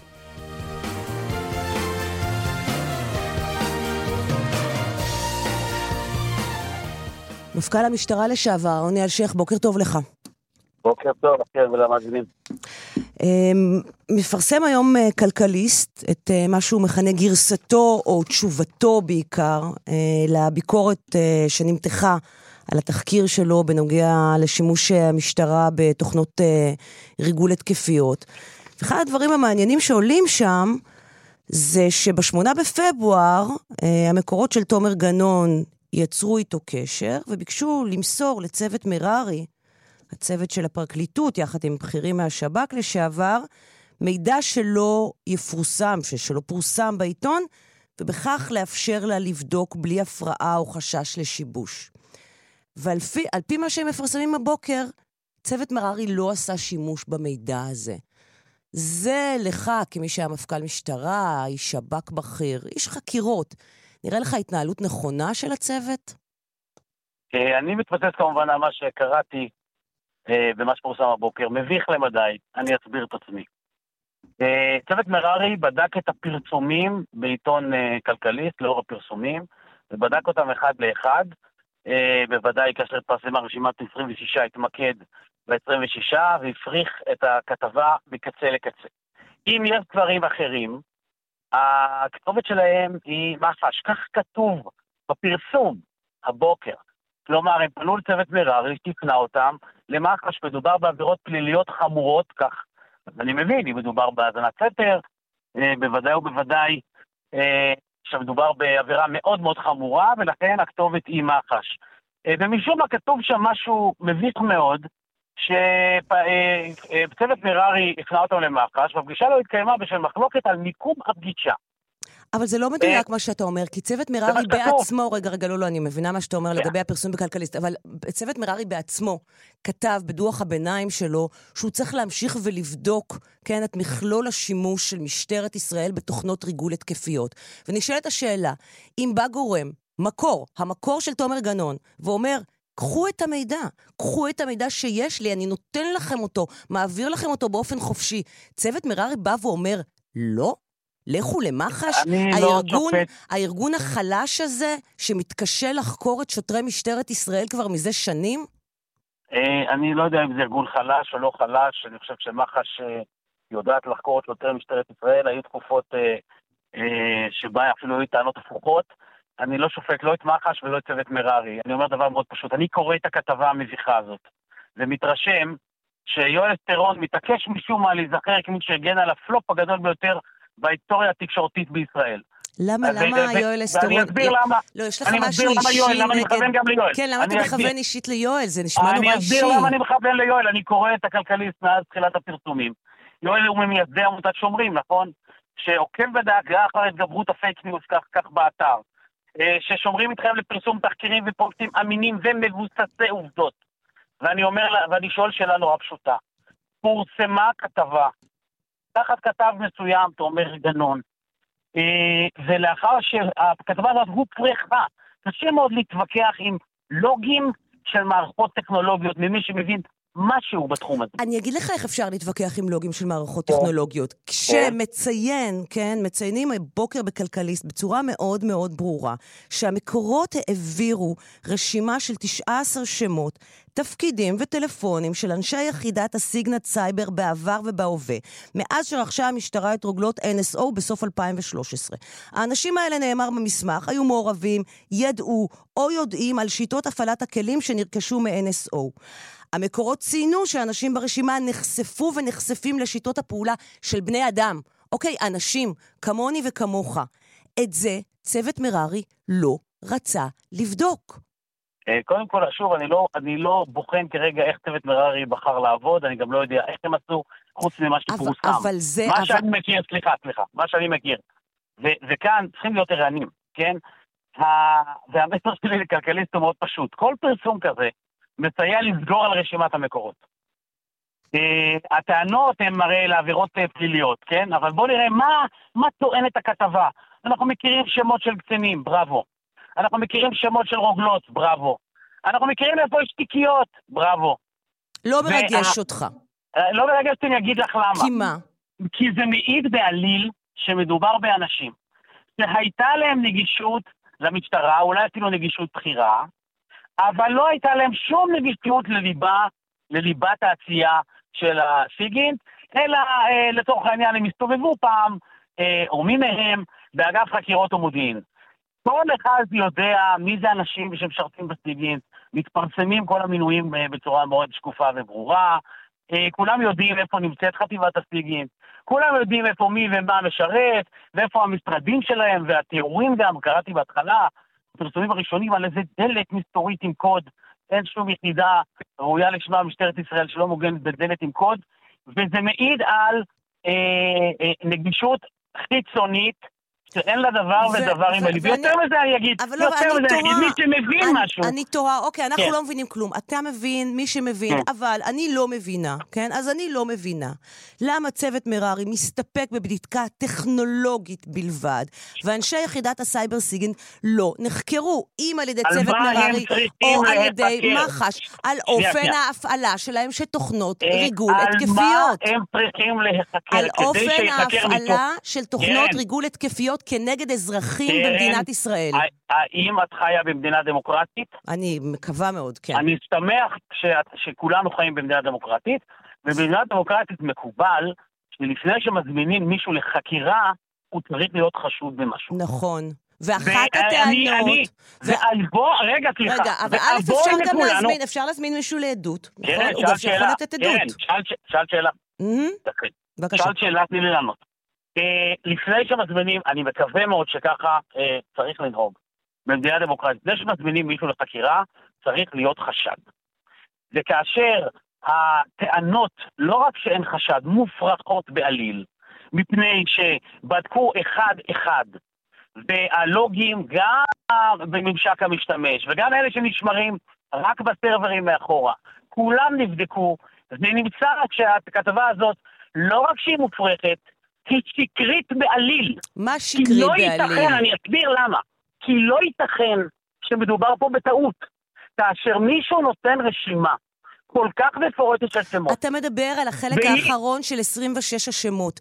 אני ברשותך מבקשת להתייחס לחלקים הראשונים של התחקיר, שעל פיהם אני לראשונה אדם. אזרחית במדינת ישראל, כן. שמאמינה במדינה ומאמינה בכך שהיא דמוקרטית, גיליתי לראשונה בחיי שהמשטרה, שאמורה להגן עליי ועל שכמותי, משתמשת בתוכנות ריגול התקפיות מבלי שאני יודעת על כך. קרן, מה זה תוכנת ריגול? מה זאת אומרת, מה זה? תוכנת ריגול? תוכנת ריגול. לא, תוכנת ריגול זה משהו. שיכול לתקוף את הטלפון שלי מבלי שאני אדע על כך, וכן? עלה... מה זאת אומרת? האזנת סתר מותרת למשטרת ישראל לפי החוק? כשיש אישור של שופט שיודע נכון, במה האם את מדובר. מכירה האזנת אירוע סתר אחד- אין דינה כדין תוכנת ריגול התקפי, זה אה, משהו שונה סליחה, לחלוטין. התוכנה שקיימת במשטרה, וכדאי אחרי כל כך הרבה זמן, שהנושא הזה נטחן עד דק, כדאי להתמצא בחומר. היא לא תוכנה- מסתפקת התוכנה- אך ורק בהאזנת רגע, סתר. סליחה, סליחה, סליחה, תני לענות. התוכנה שנמצאת במשטרת ישראל יודעת לעשות האזנת סתר בלבד. היא לא שומעת היא אך ורק שיחות, זה לא היא נכון. איננה, סליחה, היא איננה תוכנת פגסוס. תוכנת פגסוס אכן שואבת את תכולת הפלאפון, והיא יכולה להיקרא אה, אולי בעגה שלך תוכנת ריגול. וגם על פי צוות אה. מררי, הודבק הטלפון של פילבר בתוכנת פגסוס, וניסו אה. להדביק את הטלפון של אלוביץ', של רעייתו של אלוביץ' בתוכנת פגסוס, ולא הצליחו. רצו לעשות את זה. התשובה שאבו היא- את כל חומר הטלפון שלו. התשובה, לא, התשובה שזה לא נכון. מה שהותקן, לפחות על פי הממצאים שאני קראתי אה, זה התוכנה המשטרתית. התוכנה המשטרתית איננה פגסוס. אנשים קוראים לאין אבל אזור היא פגסוס שווה שווה. אבל זה היא איננו שואבת, את, פגסוס. היא שואבת את תוכנת הטלפון. היא גם לא נכון, שואבת שום דבר. שכן. התשובה היא לא. התשובה היא לא. היא לא שואבת וואטסאפים, היא- היא לא שואבת אה, מיילים. אז אני, אז אני אעשה לך סדר. אעשה למאזינים סדר, למרות שהדבר הזה כבר היה צריך להיות, אה, איך אומרים, common knowledge. אבל, אה, אבל עדיין נשאלות שאלות, אז אני אענה. הפגסוס, כאשר הוא פוגש נייד, הוא שואב את כל תכולת הנייד. אני מניח שלך יש נייד, שבטח יש בו חומר של 12 שנה. אה, שואב את כל ה-12 שנה. תוכנה שנמצאת בידי המשטרה, שהיא תוכנה שמותר לעשות האזנת סתר, היא מקבלת חומר שעף באוויר במרכאות, כן? זאת אומרת, אה, מתקשר עם הטלפון מרגע קבלת הצו. כלומר, שאם הצו ניתן לשבעה ימים, יש לה חומר של שבעה ימים. מה הטלפון מקבל, מה הטלפון שולח. אם היו וואטסאפים של 12 שנה קודם, התוכנה הזאת לא יודעת להביא אותם, אסור לה להביא אותם, ולכן איננה יודעת להביא אותם, כי כך בונים תוכנות, אחרת לא מאשרים אותם לשימוש במשטרת ישראל או בכל משטרה, שזה החוק שלה במדינה דמוקרטית. ולכן הכלי הזה עושה האזנת סתר נקודה, ולא שום דבר אחר. ואם כך, ולכן לא רק כך, שזה מדוע- לגיטימי, אם כך, רגע. מדוע אנשים כמו עורך הדין דן אלדד, שהיה ראש המחלקה הכלכלית בפג- בפרקליטות, היה בהלם כשהוא שמע כן? על מה שאתם במשטרה עשיתם אולי יחד עם הפרקליטות. הוא לא היה מודע לדברים האלה, הוא משוכנע שמדובר בעבירות פליליות, והוא חושב שהבדיקה צריכה להיות הרבה יותר מעמיקה, והוא לא לבד. הוא לא אה, היחיד בכ- בכך. אני אה, לא שופט אף אחד שלא בקיא בחומר. מה זה אני לא שופט בקיא רק את בחומר? אלה שבקיאים איך יכול- בחומר. אז איך יכול אה, להיות, רגע, אז איך יכול להיות שראש המחלקה הכלכלית לא ידע את הדברים האלה? תשאלי אותו- תשאלי אותו. לא, אולי אותו. כי, אולי כי לא סיפרו לו דברים, ואתה אה, ומנדלבליט סגרתם לא דברים, דברים סליחה, ביחד מאחורי גבם של סליחה, בכירים סליחה. בפרקליטות. סליחה, ככה לא עובדים. אה, איך שעובדים יש אה, ייעוץ משפטי במשטרת ישראל, שהוא כפוף לייעוץ המשפטי, ליועץ המשפטי לממשלה ואנשיו. כאשר מכניסים תוכנה לשימוש במשטרת ישראל, היא עוברת את כל התהליך של ההסדרה המשפטית שלה והמבחן המשפטי שלה, ולכן מה שהותר לאפיין בגרסה שיש למשטרת ישראל, הוא מה שהחוק מתיר, על פי הפרשנות המשפטית המחייבת של היועץ המשפטי לממשלה ואנשיו. אה, בסופו של דבר, אה, זה הכלי שמפעילה משטרת ישראל, היא איננה פועלת בחלל ריק, אף מפכ"ל לא מחליט על זה לבד, אף אה, יועץ משפטי גם של משטרה לא מחליט האם על זה אתה לבד. משוכנע במאת האחוזים, כן, שאין אף אחד במשטרת ישראל שישתמש בתוכנה הזאת שלא באופן שבה אתה טוען שאמורים היו להשתמש בה? האם אני אתה, ס- לא רגע, יכול שנייה, להיות- האם אתה סומך לחלוטין על משטרת ישראל, שפעם אחר פעם נתפסה בשקרים בהודעות לעיתונות לצערנו, כן? שאכן עשתה שימוש בתוכנה הזאת שאין בו שום פגם. והאם אתה חושב, כן, שלא היינו צריכים לדעת הרבה לפני כן על השימוש שהתוכנה הזאת, נעש, על שימוש שעושים בתוכנה הזאת על ידי משטרת ישראל, ולא לגלות על זה על ידי פרסום בכלכליסט. קודם כל זה חמור מאוד הפרסום של אמצעים חשאיים שיש על מנת להגן על הילדים שלנו מפני פדופיליה, על אזרחי ישראל מפני ארגוני פשיעה, אה, על אנס, אה, מפני אנסים, רוצחים וכולי. כל אלה אזרחים, ומשטרת ישראל צריכים להיות לה כלים על מנת לטפל בהם. אם מישהו חושב שזכות הציבור לדעת כוללת את מה שמזיק לציבור, דהיינו, מחר יהיה קשה יותר להגן על הילדים מפני פדופיליה, תגיד לי, משתמשים, לו. רגע, רגע, סליחה, סליחה. אמר כן. השייח, משתמשים כן. נגד פדופילים בתוכנת פגסוס? באמת? משתמשים נגד פדופילים בתוכנה שמותרת למשטרת ישראל, אסור לה להשתמש בתוכנת אז למה פגסוס. ההצלחה כל כך מועטה? למה למשל ההצלחה בביעור הפשיעה בחברה הערבית כל כך מועטה, אם משתמשים בתוכנה הזאת? אה, קודם כל, מה שהתוכנה הזאת יודעת לעשות זאת האזנת סתר נקודה, ולכן היא נועדה לגשר על פער היכן שהאזנת הסתר לא מתבצעת באמצעות התקשורת הסלולרית הרגילה. אה, זה לא איזה משהו שמכסה את כל הצרכים המודיעיניים של משטרת ישראל, זה מכסה פער מסוים, ו, אה, והוא מכוסה על ידי התוכנה הזאת כדי להשלים את, את היכולת לעשות האזנת סתר. זה לא כלי שפותר את כל הבעיות של משטרת ישראל. הדיון הרבה יותר רחב מה הקשיים מול הטיפול בפשיעה אה, בחברה הערבית, אבל אני רק רוצה לחדד משהו.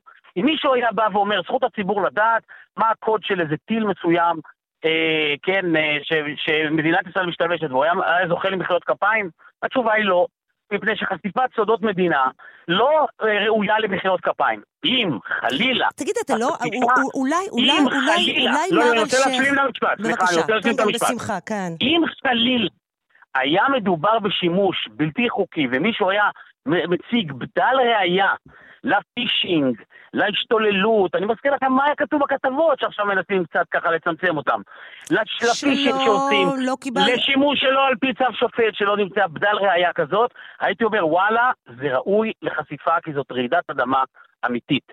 אבל עד כה, בכל הכתבות הראשונות לא הוצגה ולו בדל ראייה, וכאשר הוצגו שמות, ואגב, אני רוצה להזכיר לך, אולי את לא יודעת, בשבועות שקדמו לפרסום השמות, היו, היו פניות של תקשורת לכלכליסט לבקש מהם שמות. התשובה הייתה, אה, אנחנו לא יכולים לחשוף מקורות.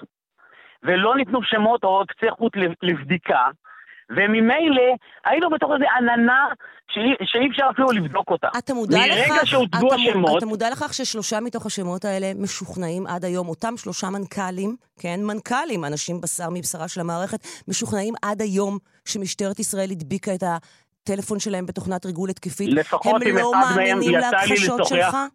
אה, לפחות עם אחד מהם יצא לי לשוחח, והתמונה היא ממש הפוכה. יכול להיות, יש לי עוד שאלה ברשותך, רגע, כן. לצערי תכף להסתיים.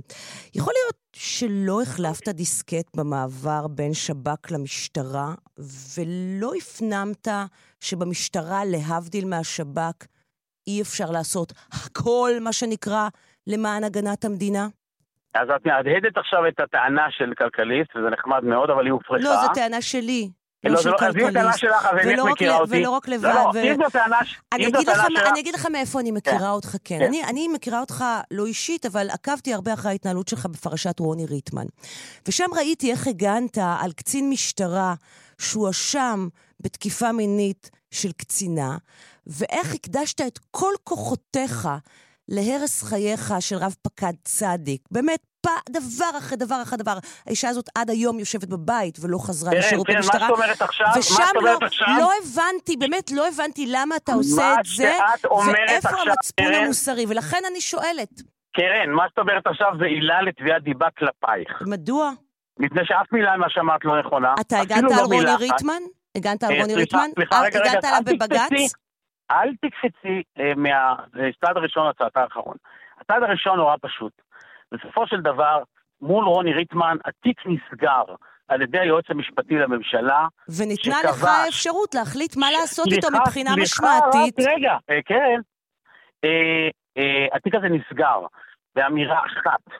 אה, אין פה, אין פה, לא, לא מתאים להליך פלילי, אין פה משהו פלילי. אם היה משמעתי, אז אה, זה התיישן מזמן. שלוש, יש בעייתיות לא, זה לא מה שחשבו במשטרה, זה מה שאתה חשבת. סליחה, ממש לא. אחרים חשבו אחרת. עובדה כן, שבבג"ץ... את- כי עובדה למה את שבג"ץ... מתווכחת על עובדות? אבל עובדה למה את כי על עובדות? עובדה שבג"ץ הורה לך לא, בסופו של בג"ץ לא הורה לי שום דבר, דבר. בוודאי כן, שכן. כן, כן, בג"ץ הורה לך בסופו של דבר. לטפל בעניין הזה. זה לא הגון מה שאת עושה. אתה הגעת עד. בג"ץ.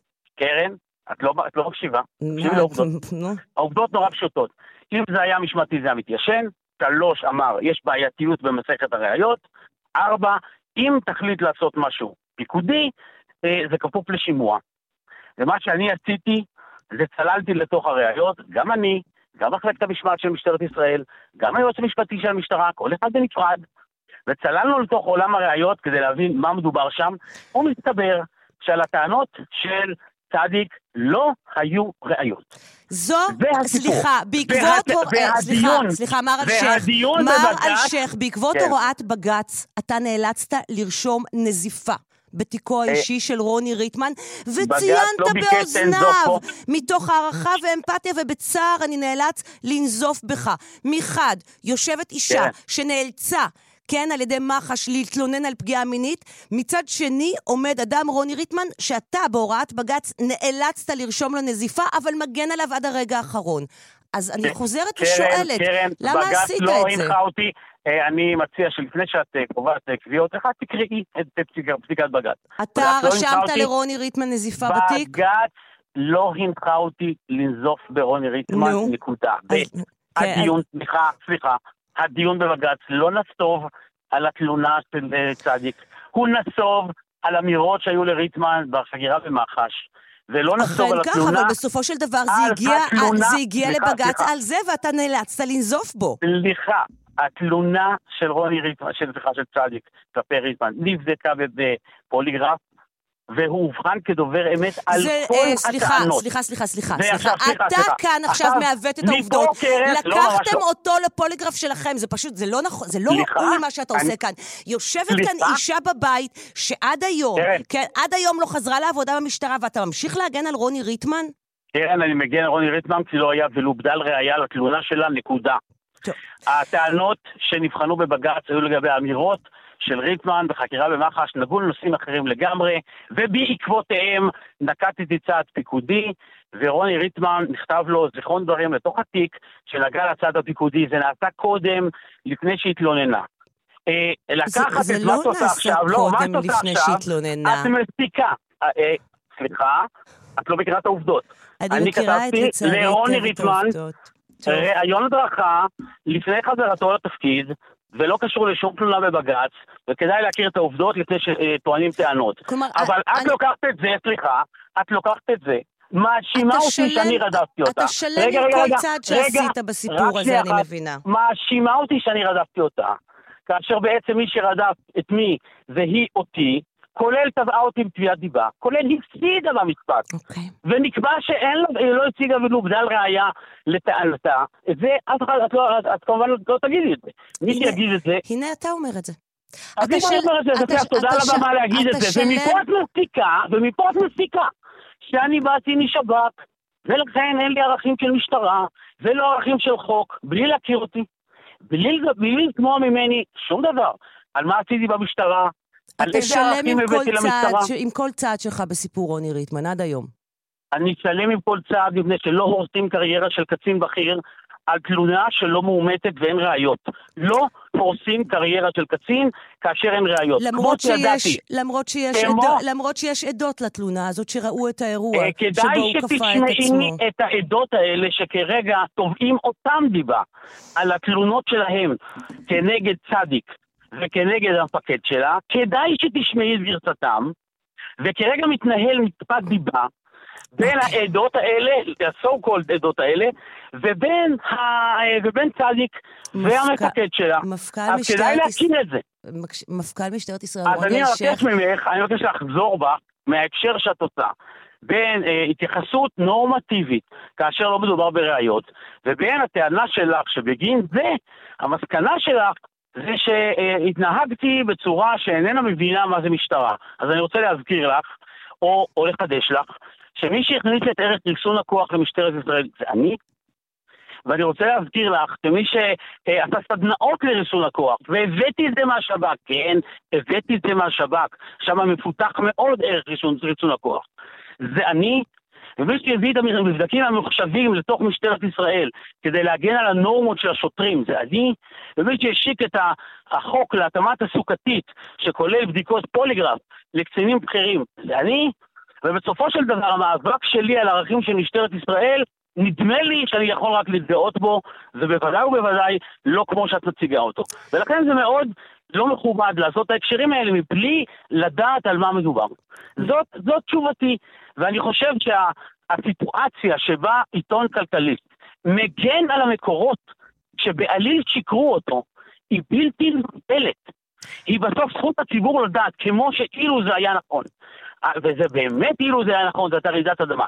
והיה צריך לפרסם את זה, אז כאשר מסתבר שהמקורות שיקרו אותך, אז הכתבות המביכות האלה, שאנחנו יודעים שמות, ואנחנו יודעים קלסטרים, ואנחנו יודעים אה, דלתות, ואנחנו יודעים אה, שולחנות, הכתבות המביכות האלה צריכות להפסיק, ומה שהמטרה או המשימה של זכות הציבור לדעת, זה לחשוף מי עשה את ההונאה הגדולה הזאת, ומי הטריל את מדינת ישראל במשך חודש ימים. זאת המשימה של כלכליסט, וזאת המשימה של יואל אסטרון, אם הוא נאמן לאחריות הציבורית שלו של זכות הציבור לדעת. ואם חלילה, אחד מהעיתונים האחרים יעשה את זה, ואחד מהתחקרנים האחרים יגיע למסקנה, ויחשוף את המקורות, ויחשוף בפני כלכליסט מי זה שומע אותו, נדמה לי שאז לא יישארו מנויים לעיתון. מפכ"ל משטרת ישראל לשעבר... אז אני רוצה להזכיר ליואל מה משימתו ומה האחריות הציבורית שלו. תודה. מפכ"ל משטרת ישראל לשעבר, רוני אלשיך, תודה רבה לך שדיברת איתנו הבוקר. תודה רבה, בוקר טוב. תודה. 10.33 כאן uh, בסדר יום. Uh, יכולתם לשמוע את הרעיון uh, הנרחב עם uh, רוני אלשיך, שגלש גם uh, לנושאים אחרים שאינם רק uh, סיפור פרשת uh, פגסוס ו-NSO, ואני רוצה להגיד לכם שייתכן שמחר נחזור לסיפור uh, רוני ריטמן uh, וצדיק, מכיוון שאלשיך אמר הרבה דברים שבלשון המעטה אינם מדויקים, העמדתי אותו על uh, חוסר הדיוק תוך כדי הרעיון, אבל ייתכן שנאלץ לעשות איזושהי הרחבה על כך גם מחר, אבל עכשיו נחזור uh, לסיפור uh, תוכנות הריגול ההתקפויות, ונגיד שלום לרועי ברגמן, ראש מערכת החדשות של כלכליסט. שלום רועי. שלום קרן. תשמע, אלשיך תוקף אתכם בחריפות חסרת תקדים, באמת. הוא אומר שמה שפרסמתם הבוקר הוא מביך. הוא קורא למה שעשיתם הטרלה, בעצם אומר... Uh, המשימה של כלכליסט היא לחשוף מי הטריל את מדינת ישראל במשך חודש ימים. אומר שאתם צריכים לחשוף את המקורות שלכם שהטעו אתכם בעצם וגרמו לכם לפרסם, לפרסם דברים שאינם נכונים, שהם הטרלה. איך אתה מגיב כן, על כן, זה? איך אתם מגיבים על זה? אני אגיד לך מאוד פשוט. קודם כל, רוני אלשיך הוא לא סיפור. ואגב, בכל הפרסומים שלנו לא ייחסנו אשמה למישהו באופן אישי, וגם לא דיברנו עם מי שנתנו את ההוראה, אז אני לא כל כך מבין את המתקפה האישית הזאת שהוא אה, פתח עלינו. עכשיו, אה, אני לא הולך לדבר בגנותו של רוני אלשיך, בנימה אישית אני גם מלא הערכה כלפיו, שירת את המדינה הרבה מאוד שנים. אני שומע את הטענות שלו, ולצערי הוא מעליב את האינטליגנציה של הציבור. באמת, אה, ניקח רק כמה דוגמאות קטנות ממה שהוא אמר, כי שמעתי את הרעיון שלו. הוא אומר שהרוגלה לא מאפשרת לעשות, אה, סליחה, היא מאפשרת לעשות רק האזנות סתר. כן. אם ככה, איך דווקא אצל פילבר הייתה תקלה, כמו שהם קוראים לזה, ושאבו יותר מדי מידע? מי, מי אומר שאין עוד תקלות כאלה? אף אחד לא בדק. אף אחד לא אמר אם קרה או לא קרה. דבר שני, גם רוני אלשיך, ופה צריך להחזיר את הדברים באמת לתחקיר שלנו, לממצאים הראשונים של התחקיר שלנו. רוני אלשיך יודע מצוין, חוק האזנות סתר לא מאפשר שימוש בתוכנה עם יכולות כמו התוכנה של NSO. בסדר? יתרה מזה. כל הזמן הטענה היא שזה NSO משונמך, ולכן זה כן מאפשר. זאת אבל, בעצם, אבל, אבל מצד שני, כן, רק, בוא עובדתי, רק נאמר שבוועדת חוקה המשטרה אמרה שהיא השתמשה בחוק החיפוש לצורך הפעלת הרוגלה, ולא בחוק האזנות סתר בכלל. אז, אז אני יכול להגיד, תראי, קודם כל, כל מה שהם טענו עד היום זה כן, זה, זה לפי האזנות סתר והכל האזנות, גם אלשיך אמר את זה ברעיון, האזנות סתר. כל מי שקרא את חוק האזנות סתר, ואני קראתי אותו באמת אין ספור פעמים בשבועות האחרונים, אין שום אישור להשתמש ברוגלה כזאת. וגם אף שופט, לפחות אלה שאנחנו דיברנו איתם, אף שופט שחתם על צו האזנות סתר, לא יאשר שחתם על צו כזה. ועוד אני אוסיף על זה, אף צו כזה לא הוצג לציבור מאז שחתמנו את התחקיר. הרי כל הזמן אומרים, זה לפי צו, זה לפי צו, זה לפי צו, גם המשרד לביטחון פנים, הכל לפי צווים, בדקנו. תוכיחו, תציגו. כן, אבל הטענה העיקרית כלפיכם, רועי, היא שאתם לא הצגתם שום הוכחות בתחקיר שלכם למה שטענתם לגביו. כן, אתם מדברים הצגנו... על מקורות, אבל רגע, לא הצגתם מסמכים, לא הצגתם שום, מה שנקרא, הוכחות שהן hard copy. הוכחות, כן, סליחה על הביטוי המשטרתי, עדויות אה, מוחשיות, כן? ולא רק מקורות אומרים ככה, מקורות אומרים ככה. עד לרגע זה לא הצגתם לכך הוכחות. זאת הטענה העיקרית כלפיכם, והיא נשארת עומדת גם הבוקר. אז אני חייב לומר כמה דברים בהקשר הזה. קודם כל, התחקיר שלנו התברר כנכון. כל הכתבות שפרסמנו, בסדר, אנחנו נגיע אחרי זה לכתבה עם פרסום השמות. לא, 26 השמות, זה לא היה נכון. אי אפשר לומר שזה היה נכון. האמת שאני לא יודע. מה זאת אומרת אתה לא יודע? אנחנו, כי תראי, צוות מררי עשה בדיקה, אוקיי? אנחנו גם, גם היום בבוקר פרסמנו את הכשלים שאנחנו חושבים שיש אה, בבדיקה שהם עשו. עשו פה בדיקה טכנולוגית. הלכו למחשבים אה, של היחידה ובדקו בפנים האם אה, לפי מספרים שהמשטרה נתנה להם, בסדר? המשטרה היא זאת שנתנה להם את המספרים לבדוק, האם המספרים האלה מופיעים בתוכנה או לא מופיעים בתוכנה.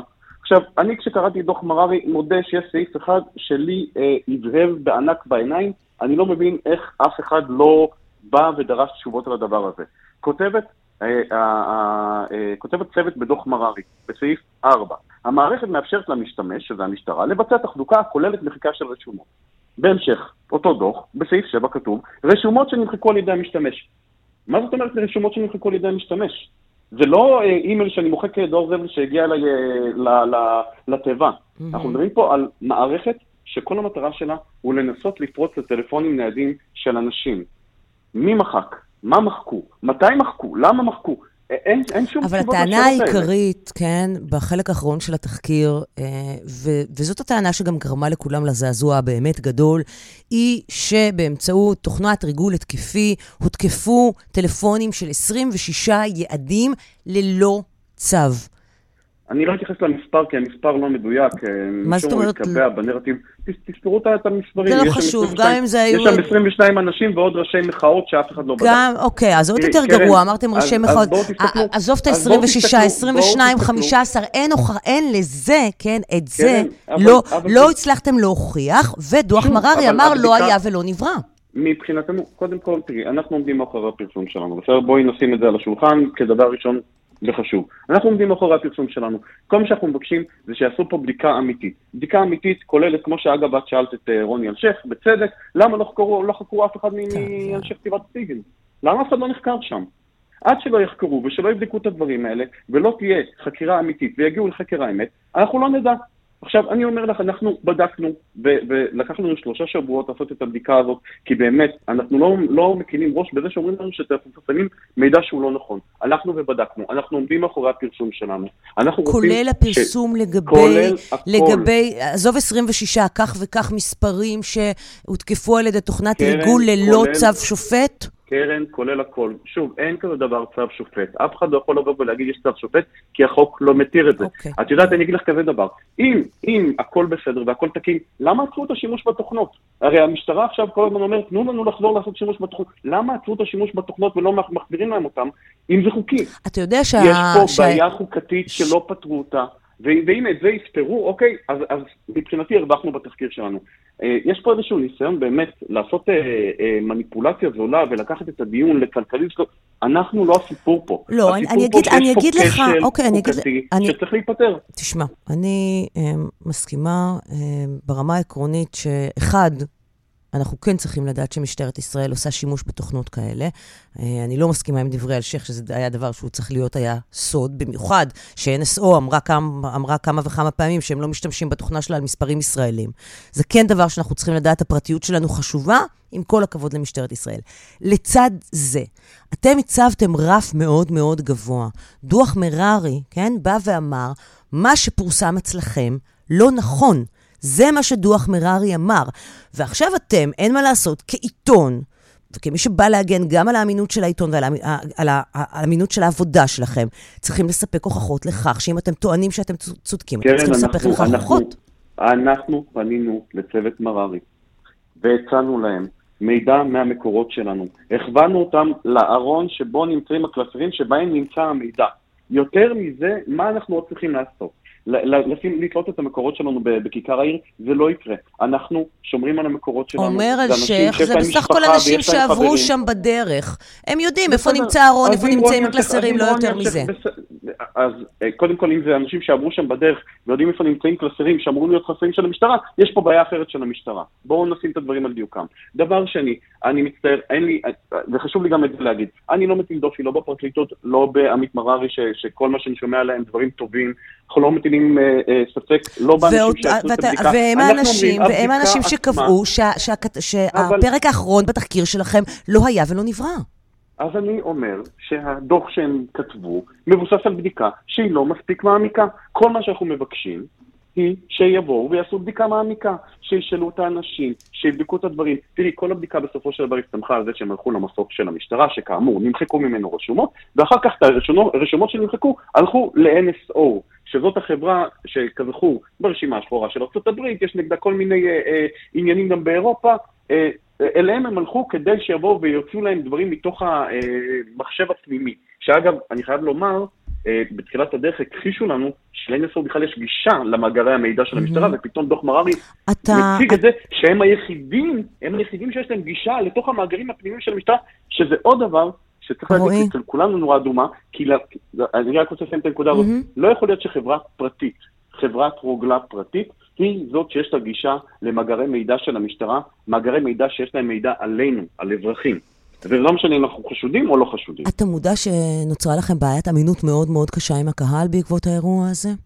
בהחלט, אנחנו מתמודדים עם זה ואיך כל יום. מתק... איך, ואיך אתם מתמודדים? יש ירידה במנויים? אנשים מבטלים מנויים? אני לא, זה לא, לא מעסיק אותי בכלל. Mm. תראי, קרן, אנחנו יצרנו התחקיר הזה בידיעה שאנחנו הולכים, אה, נכנסים לתוך אה, אש מאוד מאוד גדולה, בסדר? וגם לא היה לנו ספק שברגע שמישהו החליט להסיט את הדיון לענייני תיק 4000, ביבי לא ביבי, ידענו שהשיח הולך משוכ... למקום אתם משוכנעים לא לחלוטין שלא ניסו לעשות בכם שימוש, ושיותר מכך, זה, מול, זה גם לא, היום שמול בבוקר. ידיעות אחרונות, נוני מוזס, לא עשה בכם שימוש לא באמצעות קשור, אה, לא עורך קשור. העיתון וכך הלאה? קרן, אתה יכול להגיד. למי ששומע אותנו, מול ידיעות אחרונות נוני מוזס לא עשה בנו שימוש בפרסום הזה? מוכן לחתום על זה, כן. לא עשה בנו שימוש. לא עשה מעורב בכם שימוש. ח- לא מעורב בתחקיר, המידע לא הגיע דרכו, מעורב, או לא בעקיפין הגיע דרכו. לא הגיע דרכו ולא בעקיפין דרכו. בואו נוריד את הקונספירציה הזאת שנשמעת מהשולחן. אה, זה סתם ניסיון לקעקע פה אה, קריירה של אה, עיתונאים שבאמת הרבה מאוד שנים בתחום. זה לא... אני צריך להוכיח שאין לי אחות, אין לי אחות, באמת. זה... מה השלב לא הבא היה. מבחינתכם? מבחינת, אתה אומר, אני מבין, אני מודע לזה שיש לי בעיית אמינות, מה השלב הבא מבחינתכם כדי לשקם את האמינות? תראי, הסיפור פה הוא לא כלכליסט, באמת. אה, עם כל אלה שמנסים לסובב את הסיפור הזה לכלכליסט, אנחנו לא הסיפור פה. הסיפור פה, ואת זה חשפנו, זה שהמשטרה עושה שימוש ברוגלות אה, כדי לשאוב אה, תוכן מטלפונים ניידים של אזרחים, יקראו להם חשודים, לא יקראו להם חשודים, זה לא משנה. אה, אה, אבל אגב, הסיפור חלק הוא כן אגב, אמינות, מאותם אמינות של, של כלי תקשורת. אני חושבת שכן, במיוחד כשהוא עומד במתקפה כזאת אה, אה, אה, חזקה, שמצד אחד מקימים ועדה כדי לבדוק את הפרסומים קרן שלו, ואז אותה. ועדה באה ואומרת, לא, הפרסום לא נכון. אז כן, אז כן הסיפור הוא כלכליסט. חלק ממנו. כלכליסט, כלכליסט קיים כבר 14 שנה. אה, אני מכיר אותו טוב מאוד, את האנשים שבו, אני סומך על כולם פה. יש פה צוות מאוד מאוד מוכשר. אני יכול להגיד לך שהתגובות שאנחנו מקבלים, אני יכול להגיד לך שהתגובות שאנחנו מקבלים מבחוץ הן שונות מהשיח המאוד מאוד אלים ובוטה שיש לפעמים ברשתות, וזה בסדר גמור. כן. האם יהיו- האם יהיו. פרסומים נוספים? אני לא יודע להגיד לך, אנחנו אה, מתקדמים צעד אחרי צעד. תראי, במרדף אחרי האמת, אה, לא אה, עושים זבנג וגמרנו, זה לא קורה תוך יום אחד. אני, השאיפה שלי כעיתונאי, ולא לא משנה כרגע אם אני מייצג את כלכליסט או מייצג את עצמי, אני, השאיפה שלי להגיע לחקר האמת. ובסופו של דבר זה מה שאנחנו רוצים. אנחנו רוצים שהתחקיר שלנו אה, יביא לתוצאות, וקודם כל לתקן את העוולה הזאת, שהחוק לא מתיר, שיתקנו את החוק, שיבדקו את הדברים, שיקימו צוות בדיקה חיצוני, כמו שצריך, שיעשה את העבודה שלו, ולא אה, ילכו אחרי כל מיני סיסמאות שמאוד קל אה, לנפנף אה. בהינף יד. רועי ברגמן, ראש מערכת החדשות של כלכליסט, תודה רבה שדיברת איתנו הבוקר. תודה, קרן, יום טוב. פרסומות ותכף נחזור. 11 ו-50 כאן uh, בסדר יום, אנחנו עוד נספיק לדבר לפני שנסיים עם uh, שגריר ישראל ברומניה, דוד סרנגה, שלום לך, בוקר טוב. צהריים טובים, קרן. איפה אתה? אני כרגע חזרתי מבוקרשט, הגענו ממעבר הגבול בסירט לבוקרשט. שזה אחד ממעברי הגבול, אני מבינה, המרכזיים uh, למעבר uh, של פליטים גם uh, שמגיעים בסופו של דבר לישראל. מה, מה ראית שם? אה, אנחנו בשלושה שבועות האחרונים שאנחנו נמצאים שם, רואים כל העת מעבר של אה, פליטים, בעיקר רואים נשים וילדים, מכיוון שהגברים נשארו מאחור, לא נותנים להם לצאת. עכשיו גם התנאים הוחמרו, יש גם חובת גיוס באוקראינה, כך שכל העת ישנו רצף של אה, פליטים שמגיעים, עייפים בדרך כלל, אה, מראות שהם לא נעימים, מראות שהם לא אה, נעימים ל- לצפות בהם. דרך מעבר סירט עברו עד היום קרוב ל-800 ישראלים, דרך הגבולות ברומניה יצאו את אוקראינה למעלה מ-3,500 ישראלים, אבל המספרים הולכים ופוחתים. אנחנו רואים שלדוגמה ביממה, בשלושת היממות האחרונות חצו את הגבול בסירת קרוב ל-30 אנשים, כך שהכמות הולכת ופוחתת. אתמול טענו ברשות האוכלוסין וההגירה שבגלל שהמסמכים החדשים, המקוונים, לא עלו לאתר משרד החוץ, לא ניתן היה ליישם את המתווה החדש, שכבר התבטל, כן, להכנסת הפליטים. אבל מה חשבתם, אתה למשל, כמי שנמצא שם במשרד, בשטח, אתה אומר כל השבועות האחרונים על המתווה הזה שמחייב מילוי טפסים לפני העלייה למטוס? אני חושב שהאמירה של אה, שר החוץ אתמול, כשהוא ביקר במעבר הגבול, הייתה אמירה מאוד אה, ברורה. אנחנו לא נסגור את שערינו ואת ליבנו בפני אנשים שאיבדו את כל עולמם. יכול מאוד להיות שהייתה איזושהי בעיה בירוקרטית, אני לא מודע לה דרך אגב, יכול לא, מאוד להיות... לא, הטפסים פשוט לא עלו לשום אתר, ברשות האוכלוסין וההגירה, משרד הפנים אמרו שזה באשמתכם, ואצלכם אמרו שזה באשמתם. בסופו של דבר מה שחשוב זה שאנשים ייכנסו. אם הייתה תקלה, אז זהו, אז, תקלה. אז, אז נשאלת השאלה, האם אנשים ייכנסו?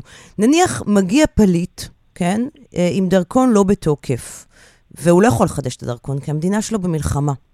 אה, האנשים שלכם, של משרד החוץ, יעזרו לו לעלות למטוס בוודאי, לארץ? בוודאי, בוודאי, זה מה שאנחנו עושים כל העת. בדיוק על, בשביל זה אנחנו נמצאים שם במעבר הגבול. Mm-hmm. אני יכול לספר לך על עשרות מקרים בשלושת השבועות האחרונים, שבהם העברנו אנשים מהצד האוקראיני לצד הרומני, והאנשים האלה יכולים להגיע ארצה. שם, בשביל זה בדיוק אנחנו נמצאים. אה, לא אחת כאשר אה, ראינו שלאזרח יש, או לאדם מסוים יש אזרחות כפולה, אוקראינית וישראלית, מצאנו את הדרכים לסייע, לא תמיד, אבל ברוב המקרים הצלחנו לסייע כדי שהוא יוכל להתאחד עם המשפחה, כדי שהוא יוכל לעבור. ויש הרבה מאוד uh, מקרים שעדיין השתיקה יפה להם, כי עדיין אנשים יוצאים משם, שבהם הצלחנו לשור... לפנים משורת הדין, הרבה בזכות גם הסיוע שהשלטונות הרומנים נתנו לנו למול המתאם באוקראינה, כדי שאנשים בסופו של דבר יצאו. זו המטרה לשמה אנחנו נמצאים שם, כדי עניין, לסייע. עד כמה עניין יהדותם של האנשים כזכאי חוק השבות? היא מבחינתכם הדבר המרכזי. אמ, איך בעצם אתם עושים, בעצם אתם עושים את הסוג של הסינון הראשוני, בתכלס? אנחנו כאנשי משרד החוץ מה, עוזרים... מה, או שאתם עוזרים לכ... לכולם, כל מי שרוצה... לכו, לכו... אוקיי, זאת אומרת, אתה לא שואל אותו מה? שום דבר, זה... אתה עוזר לכל מי שרוצה להגיע לארץ. אני, כל אדם שרוצה לעבור את הגבול מאוקראינה לרומניה, כי רומניה הפכה להיות האב של אנשים שרוצים לעלות ארצה, אנחנו בכלל לא שואלים ליהדותם, אנחנו, זה, זה דבר שבעבורנו הוא לא קריטריון, אנחנו עוזרים לכולם. הגיעו האנשים לבוקרשט, שכרגע זה המקום שבו הם מתנקזים לקראת העלייה, הטיפול עובר לידי נתיב ולידי הסוכנות. נכון להיום אני יכול לומר לך שיש בבוקרשט קרוב ל-1200 אה, יהודים שממתינים לעלייה, שנמצאים בתהליך, וזה אחרי שלא מעט עלו כבר ארצה, ויש גם mm-hmm. תהליך מזורז שבאמצעותו הסוכנות מזרזת את קבלת האישורים. למה שר החוץ האוקראיני מסרב לקבל שיחת טלפון משר החוץ יאיר לפיד? אני משער שלכל מדינה כרגע, בעיקר כאשר מדובר על רוסיה, בעיקר כאשר מדובר על אוקראינה, לכל אחת מהן יש את אה, מסכת השיקולים שלהם. ולכן אה, כל מה שמתפרסם לא תמיד הוא תואם את המציאות, אחד. ושתיים, לעיתים למדינות, מהמדינות שציינתי, יש את, ה, אה, את מסכת השיקולים שלהם. בסופו של דבר, אנחנו מקיימים קשר שוטף, גם, וכשאני אומר אנחנו, אני מתכוון ממשלת ישראל, עם הממשל באוקראינה. אבל לא, היו שיח, לא, היו שיח, לא, לא הייתה שיחה בין שר החוץ אה, של, של מדינת ישראל לשר החוץ האוקראיני, נכון? לא שידוע לי, לא שידוע לי. ושר החוץ שלנו. ניסה ליצור איתו קשר ולדבר איתו, באופן טבעי, בימים אומר, כאלה. כמו שאני אומר, לכל אחת מהמדינות יש את מסכת האינטרסים שלה. ולא אחת הן אה, פועלות בהתאם. אז לכן אני חושב שחשוב לראות את התמונה. ומה, והאוקראינים רוצים לתת לנו להבין שאנחנו לא מספיק, אה, לפחות לא מספיק מדברים בטובתם, לא מספיק משמיעים, לא מספיק עושים לטובתם. אני חושב שאנחנו עושים לא מעט אה, לטובתם, אפשר לראות את זה גם בסיוע ההומניטרי שאנחנו, שאנחנו מעניקים לאוקראינה, אפשר לראות זאת גם בשיחות הטלפון ובביקור שקיים ראש הממשלה שם. כך שבסופו של דבר הדברים הם הרבה יותר מורכבים, וכאשר אנחנו מדברים בעולם הדיפלומטי על אחת כמה וכמה כשמדובר במצב כל כך מורכב, אז צריך לראות את התמונה כולה. אני אקריא לך ציטוט אחד ממש במהירות לפני סיום. ישראל מגלה ניתוק בלתי מוסבר וחוסר רצון לבחור צד במלחמה באוקראינה. זה יגרום לחוסר אמון הולך וגובר עוד הרבה מאוד שנים עם אוקראינה, כי אנחנו ננצח, אין ספק, איתכם או בלעדיכם. מי אמר? לישראל יש מסכת של רגע, מי אמר קודם כל? לישראל יש מסכת של אינטרסים, גם למול רוסיה וגם למול אוקראינה. במקביל, אני חושב שהאמירות שיצאו מישראל לגבי אה, מה שמתרחש שם, אלה היו אמירות ברורות, שאין צורך לחזור עליהן, תם, ואנחנו יודעים תם יפה מאוד היכן. זמננו. אמר את זה שר ההגנה של אוקראינה, אלכסיי רזניקוב. אה, שגרירנו ברומניה, דוד סרנגה, תודה רבה לך שדיברת איתנו הבוקר. תודה לך, קרן. תודה. סיימנו. נגיד תודה לעורכת מרית ראש ממיטרני, בהפקה שיר ליבאי, לי לאופר, הדס בארי ומור גורן, על הביצוע הטכני אמיר שמואלי. תודה רבה לכם, מאזינים יקרים, שהייתם איתנו כאן בשעתיים של סדר יום. אנחנו נהיה כאן גם מחר, ב-10 בבוקר. שיהיה לכם יום מצוין, תשמרו על עצמכם. להתראות.